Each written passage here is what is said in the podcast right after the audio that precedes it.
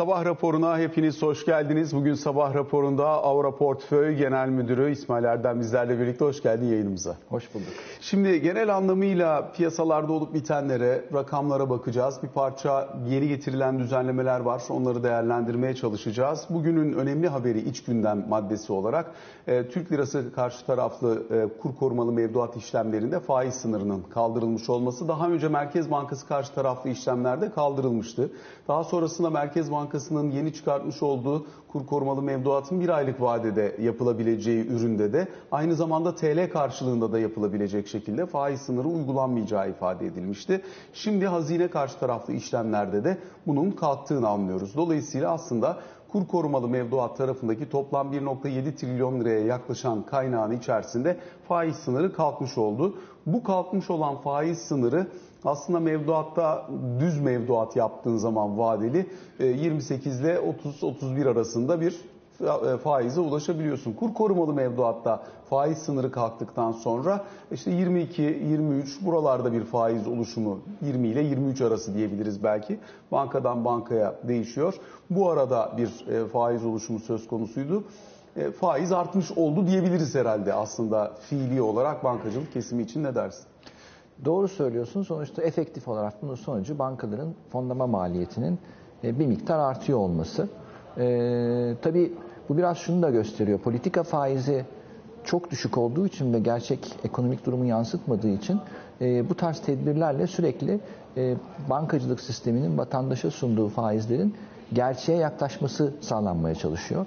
E, bunun tabii bankaların karlılığı üzerinde çok olumlu bir etkisi olmayacaktır. Zaten özellikle son birkaç aya baktığımızda bankaların e, mevduat ve e, kredi kredi faizleri arasındaki spread bankaların aleyhine gelişmekteydi. E, bu durum biraz daha onu artıracaktır.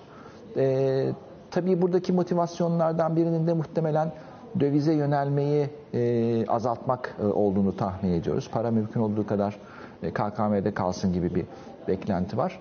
Yani son olarak da şunu söyleyeyim. O kadar çok mevzuat gelmeye başladı ki artık biz bu işlerin profesyoneli olarak bizler bile takip etmekte zorlanıyoruz.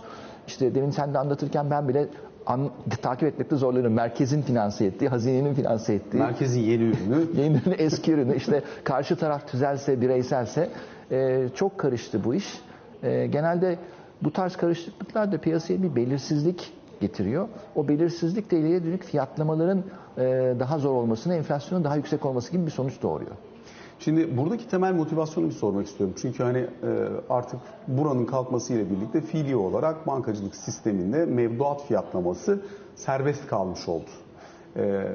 Kredi bacağı şu anda hala baskı altında makro ihtiyati önlemlerle birlikte fakat mevduat serbest kaldı. Şimdi bu örtülü bir faiz artırma anlamına mı gelir?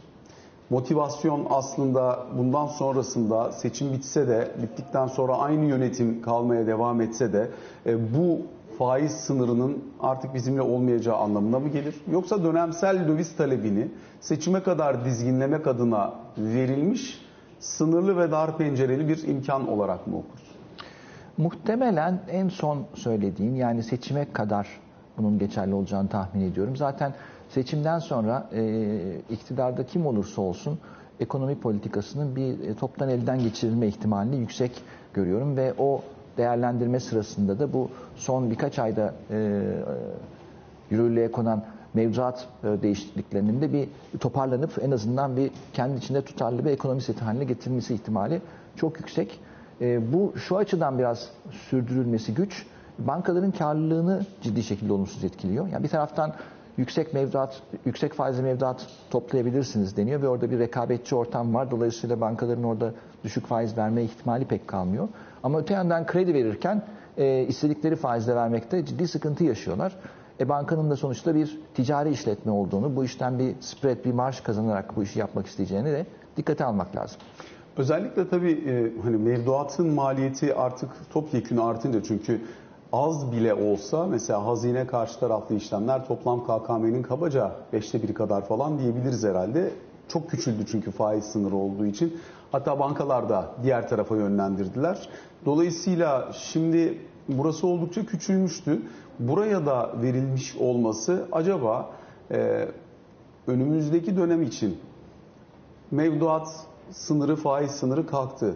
ticari kredilerde zaten seçim sonrası vadeye uzadığında 30 artı faizlerle şu anda kredi verilebiliyor. İhtiyaç kredilerine getirilen son menkul kıymet yükümlülüğünün ardından bankalar o tarafta da maliyeti ister istemez artırmış oldular. Yani seçim sonrasında eğer bir konvansiyonel politikaya geçilecekse o konvansiyonel politikaya geçildiğinde maliyetler, marjlar 3 aşağı 5 yukarı nerede oluşacaksa şu anda oraya gelmiş olabilir miyiz? Ya da yaklaşmış olabilir Yaklaşmış olabiliriz. Kesinlikle oraya doğru gidiyoruz. Aslında enteresan olarak bu da iyi bir şey. Yani o seçim sonrası işte e, genelde bir şey beklentimiz var ki ben de ona kısmen katılıyorum. İşte faizler yükselecek, e, işte dolar yukarı gidecek, e, seçim öncesi baskı gören e, mali parametreler biraz daha normale dönecek. O aslında oluyor. Yavaş yavaş oluyor. Yani biraz e, su akacağı yerden akıyor diyelim. E, muhtemelen krediler tarafında da buna benzer biraz faizin yukarı gitmesi e, gerçekleşecek. Öyle veya böyle. E, çünkü sonuçta serbest piyasa ekonomisinde bazı şeylerin önüne geçemiyorsunuz. E, iş dünyasında çarkların dönmesi için rasyonel fiyatlamalar olması gerekiyor. E, faiz tarafını mevduatta artırıyorsanız e, kredi tarafında da e, ona benzer bir gelişme olması muhtemeldir diye düşünüyorum. Peki bunun yaratabileceği potansiyel etkiler üzerine konuşmaya devam edelim. Bu dönemde özellikle arka arkaya yapılan regülasyonlar, alınan önlemler ve bunların içerisinde özellikle dövize gidişi engelleyici bazı unsurlarda söz konusuydu, güçlüklerde söz konusuydu. Özellikle kurumsal tarafta döviz talebinin e, son dönemde bir miktar yükseldiğini anlıyoruz. E, banka hazineleriyle konuştuğumuzda da 3 aşağı 5 yukarı benzer geri dönüşler var. Hatta Merkez Bankası işte belge talebinde bulunmaya başladıktan sonra bir miktar bunun aşağı geldiğini, şimdi yeniden o eski seviyesine döviz talebinin döndüğünü ifade ederler. Dolayısıyla seçim sonrasına ilişkin bir e, döviz tarafında kamuoyunda anladığımız kadarıyla e, talep oluşmuş. E, bir bu talep haklı mıdır? İki, özellikle bu alınan önlemler, faiz sınırının kalkması, TL'nin cazibesinin artırılması bu bağlamda engelleyici, önleyici olur mu?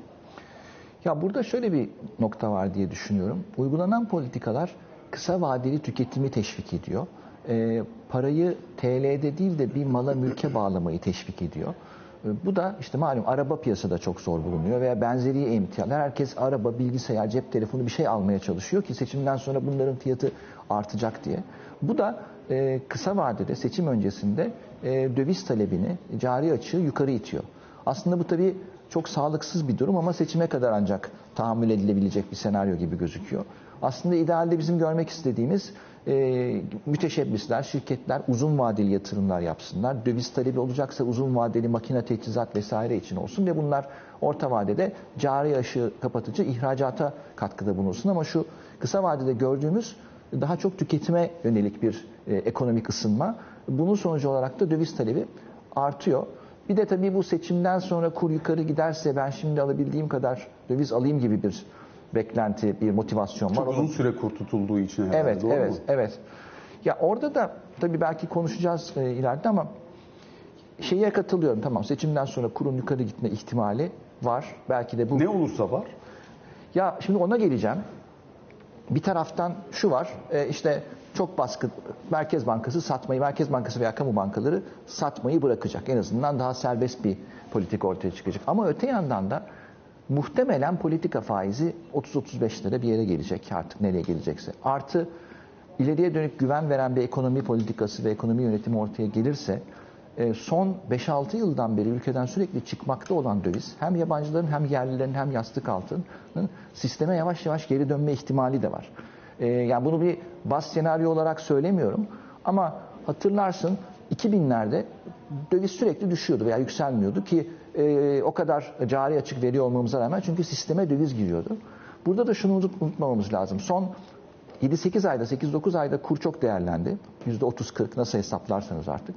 Fakat son 5-6 yıla baktığımızda on, bu son 6-7 aydan önce öyle bir değer kaybetmişti ki hala e, 2018 seviyelerine reel efektif kurdan bahsediyorum. İşte Merkez Bankası'nın sitesinde var malum o veriler. Hala oralara gelmedik. E, burada şunu kastediyorum. Eğer gerçekten güven veren bir ekonomi politikası ve kadro ortaya çıkarsa orta uzun vadede Türk lirası çok da fazla değer kaybetmeyebilir. Ama bu baz senaryom değil. Yani baz senaryo muhtemelen biraz Merkez Bankası ve kamu bankalarının satışı durunca kur hafif hafif yukarı gidecektir seçimden sonra. Ee, burada işte mesela en son Bank of America Merrill Lynch'in bir adil değer hesaplaması var. Bu arada bizim piyasada adil değer hesaplamaları yanlış anlaşılıyor. Yani e, bir kurumun kendi modellemesi çerçevesinde e, adil değer olarak gördüğü seviye kurun mutlaka gideceği seviye ya da kur beklentisi olarak algılanıyor ama e, adil değer kendi modellemenin içerisine yerleştirdiğin parametrelerle bulduğun ideal olduğunu düşüneceğin seviye kur beklentisini birebir her zaman yansıtmayabiliyor da. E, buralara hiç gelmeye de biliyor. Ya da çok hızlı gelip aşağıda biliyor. O yüzden ben bu kısmını sana bir sormak isterim. Yani şu anda kamuoyunda uzun süredir kur tutuldu, sabit bırakıldı ve fon akımı seçime kadar yönetilsin diye çok uzun süre biz işte 18.50'den gele gele 19-20'ye kadar geldik. Yani %3, %3,5'luk bir marjla buralara kadar geldi son 6 ay içerisinde. Hani bunda bir stres boşalması anladığım kadarıyla beklentisi var. Eğer durum böyleyse şu anda döviz almak mı risklidir? Döviz almamak mı risklidir? Yani biraz önce söylediğin senaryo da çünkü evet. dikkate değer bir senaryo. Hani konvansiyonel politikaya geçilirse ne olacaktıysa şimdi zaten ona yakın piyasa koşuluna geldiğimiz için soruyorum. Ee, buna şöyle cevap vereyim. Bu kişilerin veya kurumların mevcut döviz pozisyonlarıyla çok alakalı. Yani bir vatandaşın veya bir şirketin zaten şu anda e, portföyünün %60'ı, 70'i, 80'i dövizde ise işte direkt dövizde veya KKM'de veya emtiada neyse artık zaten %80-90 döviz taşıyorsa e, e, geriye kalan %10-15'in TL'de durmasında çok bir sakınca yok. E, bu çerçevede eğer şu ana kadar alınan dövizler haricinde ilave döviz talebi ne kadar olur? E, çok da yüksek olmayabilir gibi geliyor bana. Bir de aslında şunu düşünüyorum. Diyelim ki seçim oldu, bitti. Bir iktidar oluştu. E, mevcutun devamı veya e, e, yeni bir önemli değil. Ve daha uzun vadeli bir ekonomi politikası ortaya çıktı. O gün gidip dolar alır mısınız? Diyelim ki bankada paranız var. 100 lira TL'niz duruyor. Seçimden sonra dolar alır mısınız? Yani doları seçimden sonra kim alıp yukarıya gidecek sorusunda bir aslında sormamız lazım diye düşünüyorum. Ee, ama bütün bunları söylerken kur aşağı gelecek demek istemiyorum. Demek istediğim şey kur muhtemelen seçimden sonra yukarı bir hareket yapacak. Ama böyle çok işte 30 lira, 50 lira, 100 lira mahvolduk gibi bir senaryo olacağını hiç zannetmiyorum. Burada kurumsal tarafta alınan pozisyonlanmayı da sana bir parça sormak isterim. Çünkü biraz önce konuştuğumuz temayı herkes kendi içerisinde değerlendiriyor, konuşuyor. Herkesin kulağına belli şekillerde çalınıyor. Sonuçta kurumların da e, bir miktar dediğimiz gibi artan talebi olduğunu anlıyoruz. E, Merkez Bankası'nın yapmış olduğu son düzenleme buradaki kurumsal talebi belli ölçüde tutabilmek adına fayda sağlar mı?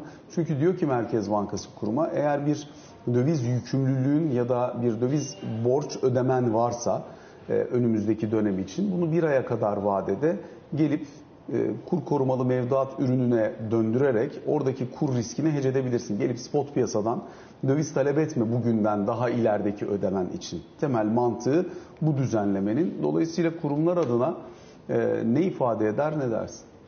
E, etkili olur tabii. Sonuçta e, kurumlar da kendi yaptıkları işle ilgili, e, faaliyetleriyle ilgili döviz ihtiyaçlarını hece etmeye çalışıyorlar. İşte ham madde ithal ediliyorsa, ediyorsa onu vesaire.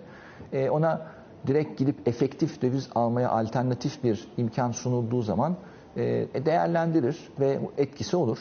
Ama uzun vadede çok sürdürülebilir bir şey değil. Ama birkaç ay, 3-5 ay e, bunun sürdürülmesi e, mümkün. Zaten muhtemelen öyle, öyle de olacak gibi gözüküyor seçime kadar. Şimdi e, işin biraz da borsa bacağına dönelim istersen. Çünkü özellikle hem TL'nin maliyetinin yukarı kayıyor olması bir alternatif fiyatlama imkanı da getiriyor borsa yatırımcısı açısından. Borsaya bireysel yatırımcının doğrudan kaynak girişini sağladığı dönem mevduat faizlerinin gerçeklikten çok kopuk seviyelerde olduğu, başka bir yatırım alternatifinin kurda hareket etmediği için olmadığı bir dönemdi. Şu e, ortamda faiz maliyeti yukarı gidiyorsak, buradaki beklentiler bir parça farklılaşmaya başladıysa senin söylediğinden hareketle, acaba borsanın içerisindeki kaynakta bir farklılaşma, yön veya akım dönüşümü söz konusu olur mu? E tabii faizlerin yukarıya gidiyor olması bir alternatif e, yatırım aracının daha çekici hale gelmesi anlamına geliyor borsa yatırımcısı için. E, etkisi olur. Ama e, böyle çok radikal bir faiz artışıyla da henüz karşı karşıya değiliz. Dolayısıyla yani zaten geçen haftada mevduatta işte 30'lar civarında faizler bulunabiliyordu. Ee, işte şu KKM'den sonra da belki döviz garantili olarak birkaç puan daha fazla olacak. Tabii ki bir faktördür ama ciddi böyle borsadan çıkışı tetikleyecek bir gelişme olarak çok değerlendirmiyorum. Ee, büyük ihtimalle borsa yatırımcısı seçim sonrası senaryolara bakarak e, karar verecektir ve e, daha sürdürülebilir bir büyüme e, senaryosuyla karşı karşıya kalırsak o zaman borsanın önü çok daha açılacaktır. Burada ayrımı nasıl yaparsın diye de sormak isterim sana. Çünkü bir tarafta şu anda işte yılbaşından bu yana Borsal İstanbul'dan yabancı çıkışı devam ediyor. Yani yabancı takası %30'ların altına gelmiş görünüyor. Dolayısıyla hani fiili dolaşımdan bakarsan çok daha küçük aslında.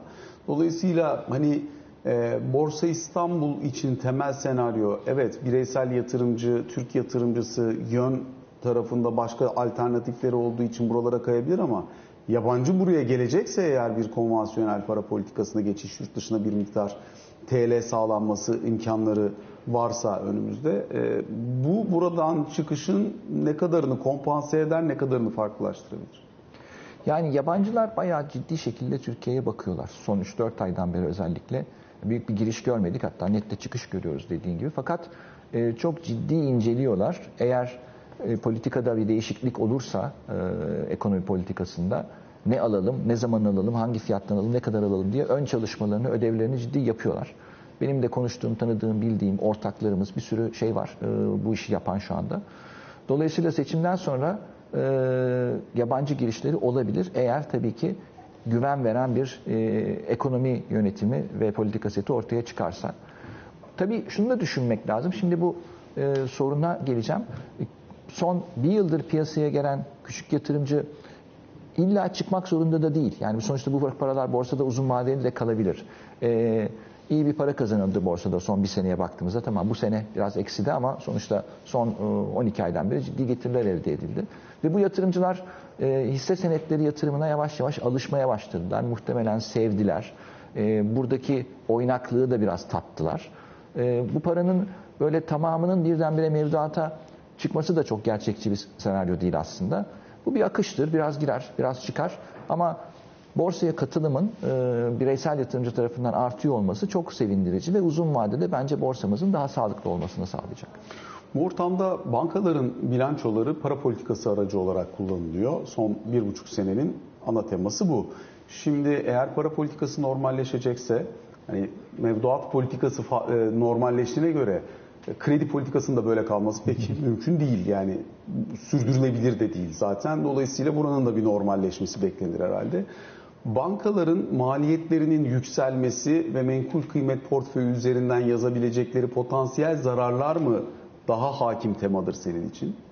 Yoksa artık bankaların bilançoları para politikası aracı olarak kullanılmayacak kredi akışları maliyeti yüksek de olsa normale dönecek. Bankalar daha sağlıklı bir yapıya kavuşacak ve hani Türkiye alacaksan biraz da banka almak durumundasın ya yabancıysan Tabii, eğer. Evet. Dolayısıyla buradan gelecek kaynak girişimi daha hakim temadır. Yani ekonomi politikalarının normalleşmesi senaryosunda bence bu iki faktör birbirini dengeleyecek ve ikincisi yani bankaların lehine olan senaryo biraz daha ağır basacaktır.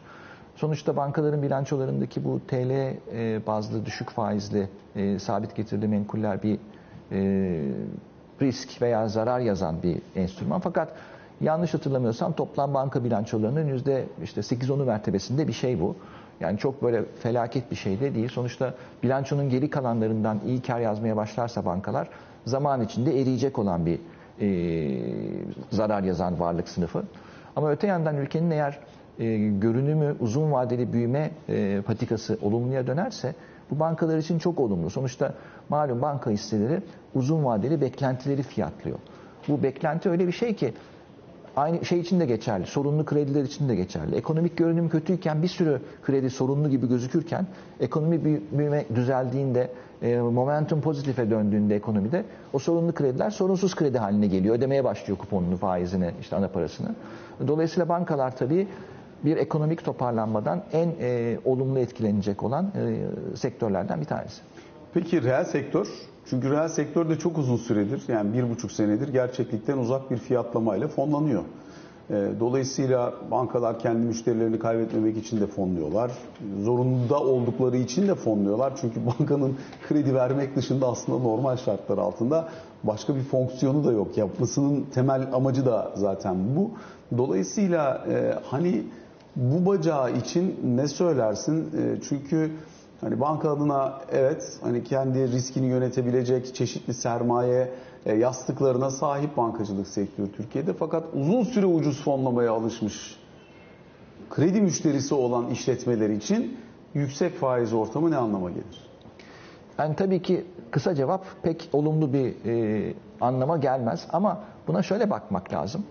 E, serbest piyasada rekabetçi bir ekonomideyiz ve dünyaya rekabetçi mal satabilmemiz için de şirketlerimizin de e, küçüklerin, büyüklerin rekabetçi olması lazım. Bunun için de gerçek faizlerle faaliyet göstermeyi biliyor, öğreniyor, o ortama alışıyor olmaları lazım. E, bu bir geçiş süreci olacak tabii ki. Yani birdenbire kredi faizlerini üç katına çıkarttık falan olmayacak. Eminim yeni ekonomi politikası da bunu e, böyle yumuşak bir geçiş olması için elinden geleni yapacaktır. Fakat e, orada şunun altını çizmek lazım. Verimli şirketlerle verimsiz şirketler, bilançosunu iyi yönetenlerle yönetemeyenler, sadece düşük faizli krediden dolayı varlığını sürdürenlerle diğerleri arasında bir fark olacaktır ve bir eliminasyon piyasada olması kaçınılmaz ve sağlıklı bir ekonominin şeyi de bu, e, kuralı da bu diye düşünüyorum.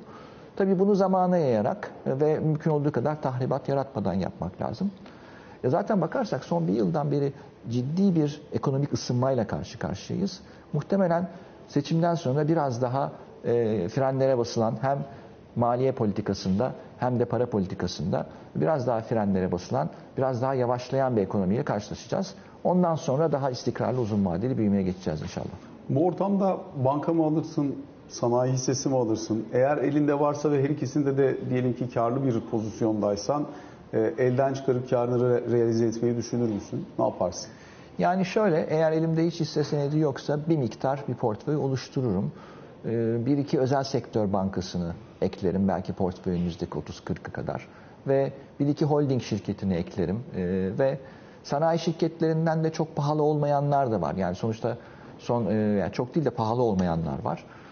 Onlardan da bir portföy olabilir ama zaten hali hazırda çok yüklü bir hisse senedi portföyü taşıyorsam şu anda ilave etmezdim. Seçimden sonra ne olacağını görüp ona göre ilerlerdim. İsmail Erdem çok teşekkür ediyoruz bu sabah yayınımıza katıldığın ve sorularımızı yanıtladığın için. Ben teşekkür ederim. İyi yayınlar. Kısa bir aramız var. Sonrasında Ali Can Türkoğlu bizlerle birlikte olacak. Kaldığımız yerden devam edeceğiz.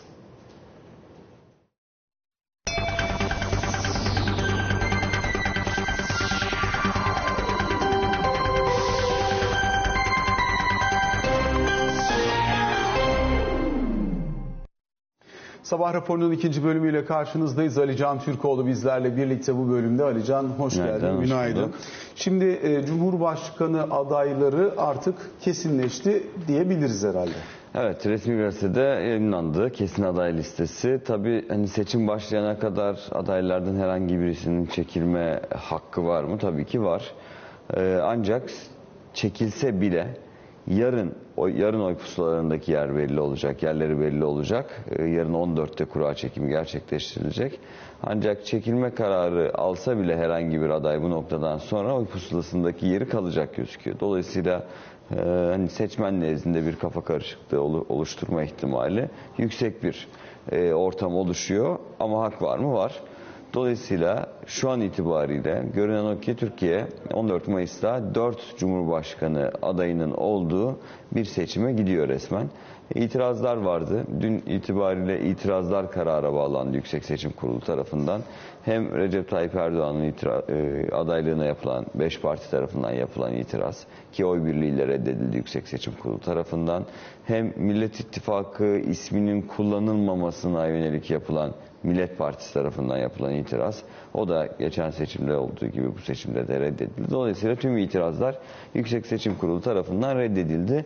Seçimin e, seçimlerin birinci tarafı olan Cumhurbaşkanı seçimlerinde Türkiye eğer herhangi bir değişiklik olmazsa eğer adaylardan birisi 14 Mayıs'a kadar çekilmez ise 4 adaylı bir seçime gidiyor. Dolayısıyla özellikle dün e, çok fazla konuşulan acaba son anda Muharrem İnce çekilir mi Kemal Kılıçdaroğlu lehine e, yönündeki soru da dün itibariyle, bugün itibariyle resmen cevabını bulmuş oldu. Bu kapsamda herhangi bir çekilme gerçekleşmedi ki zaten çekilmesi yönünde bir teklif gitmediğini Kemal Kılıçdaroğlu'ndan, bir nezaket ziyareti gibi bir ziyaret e, olduğunu geçen günkü görüşmenin aktarmıştık izleyicilerimize. Dolayısıyla bu konuda da herhangi bir değişiklik şu an itibariyle yok. Süreç tamamen e, milletvekili seçimi tarafına kilitlenmiş durumda artık. Yani burada ittifaklar nasıl hareket edecek? Milletvekili seçimlerinde nasıl bir liste hazırlanacak?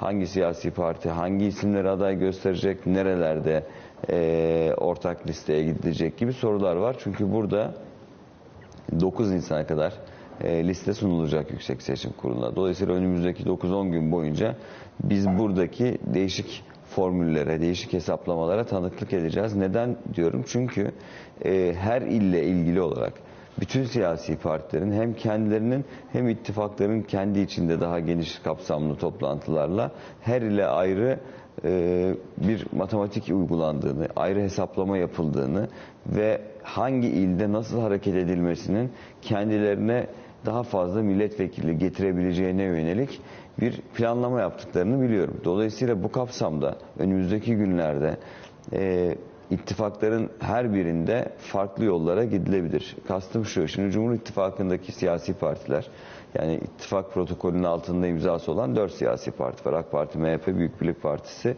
ve Yeniden Refah Partisi. Burada Hüdapar zaten AK Parti listelerinden seçime gireceği açıklandı.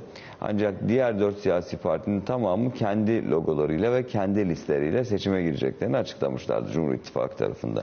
Ama Millet İttifakı tarafında bunun tam tersi her ile ayrı bir e, planlama yapılıyor dedim ya. Mesela e, 6 siyasi partiden oluşan Millet İttifakı'ndaki en yüksek oya sahip olan iki siyasi parti CHP ve İyi Parti bile kendi içlerinde bu ortak liste çalışmalarını sürdürüyorlar. Şu an itibariyle 10-11 ilde e, bir tam tam sayıyı elde edemedim. Yani kesinleştiremediğim için net rakam veremiyorum ama 10-11 ilde e, iki siyasi partinin anlaşma sağladığı ve birbirlerinin listelerinden seçime gireceklerini e, biliyoruz. İşte Bingöl, Bitlis, Adıyaman, Van gibi illerde bu e, ortaklık sağlanmış. Şimdi bunun daha da artırılması hedefleniyor. 20 e, civarına e, illerin çıkarılabileceği yönünde bir bilgi var ama görüşmeler devam ediyor kurmaylar arasında.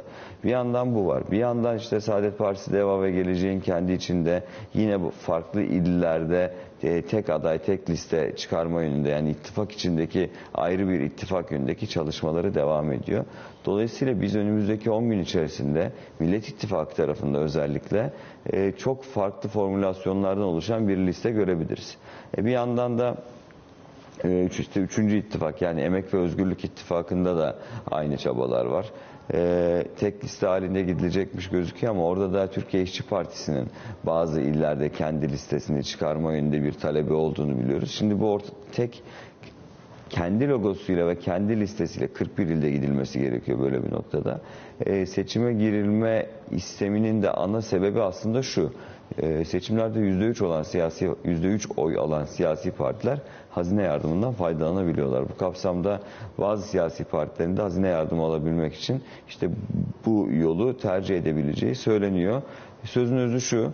Evet Cumhurbaşkanı adaylıkları ile ilgili olan süreç tamamlanmış gibi gözüküyor. İşte önümüzdeki günlere bakacağız tekrar yeni bir e, radikal bir karar alacak bir isim olur mu olmaz mı işlerinde diye.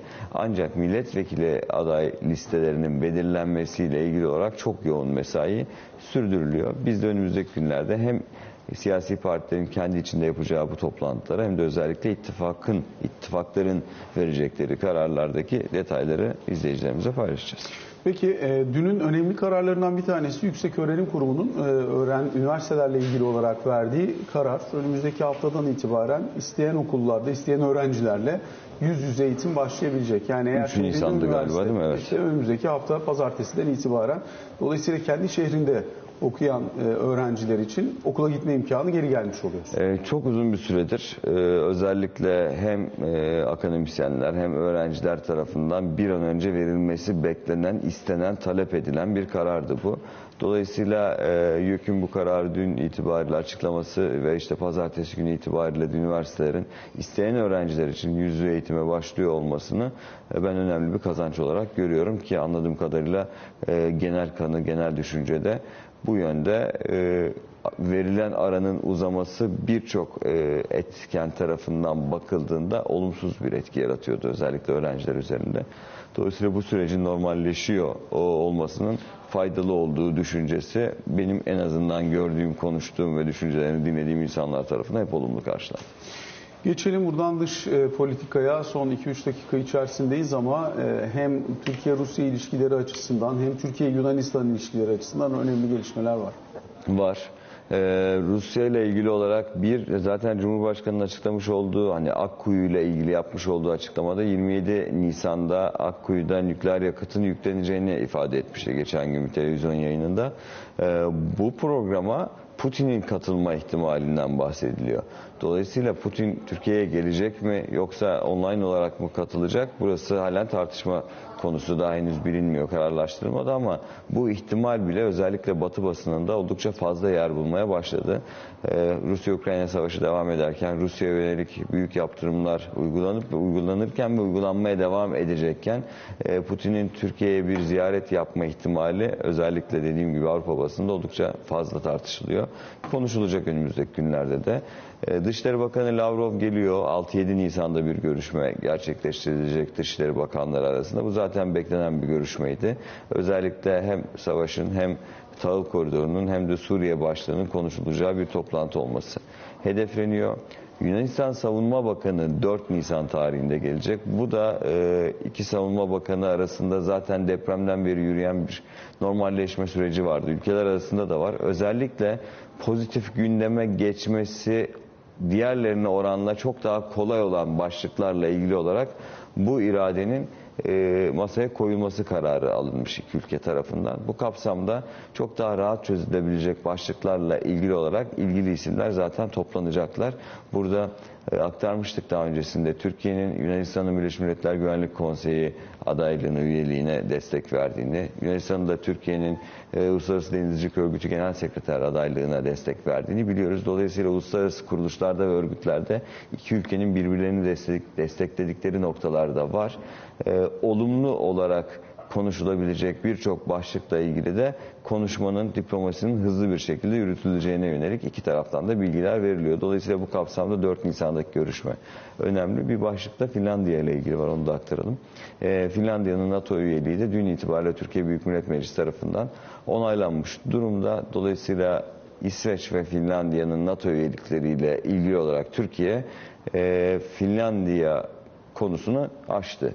İsveç'le ilgili süreç devam ediyor. Başından daha da bir yoktu zaten daha da bir sorun Evet, ama. daha da bir süre devam edecek İsveç'le ilgili süreç gibi gözüküyor. Benim anladığım kadarıyla bir kere seçim öncesine kadar İsveç'in NATO üyeliğiyle ilgili olarak Türkiye bir adım atmayı düşünmüyor. Çok yakında hızlı bir farklı gelişme olmaz ise. Alican teşekkür ediyoruz. Sabah raporuna böylelikle son noktayı koymuş oluyoruz. Hoşçakalın.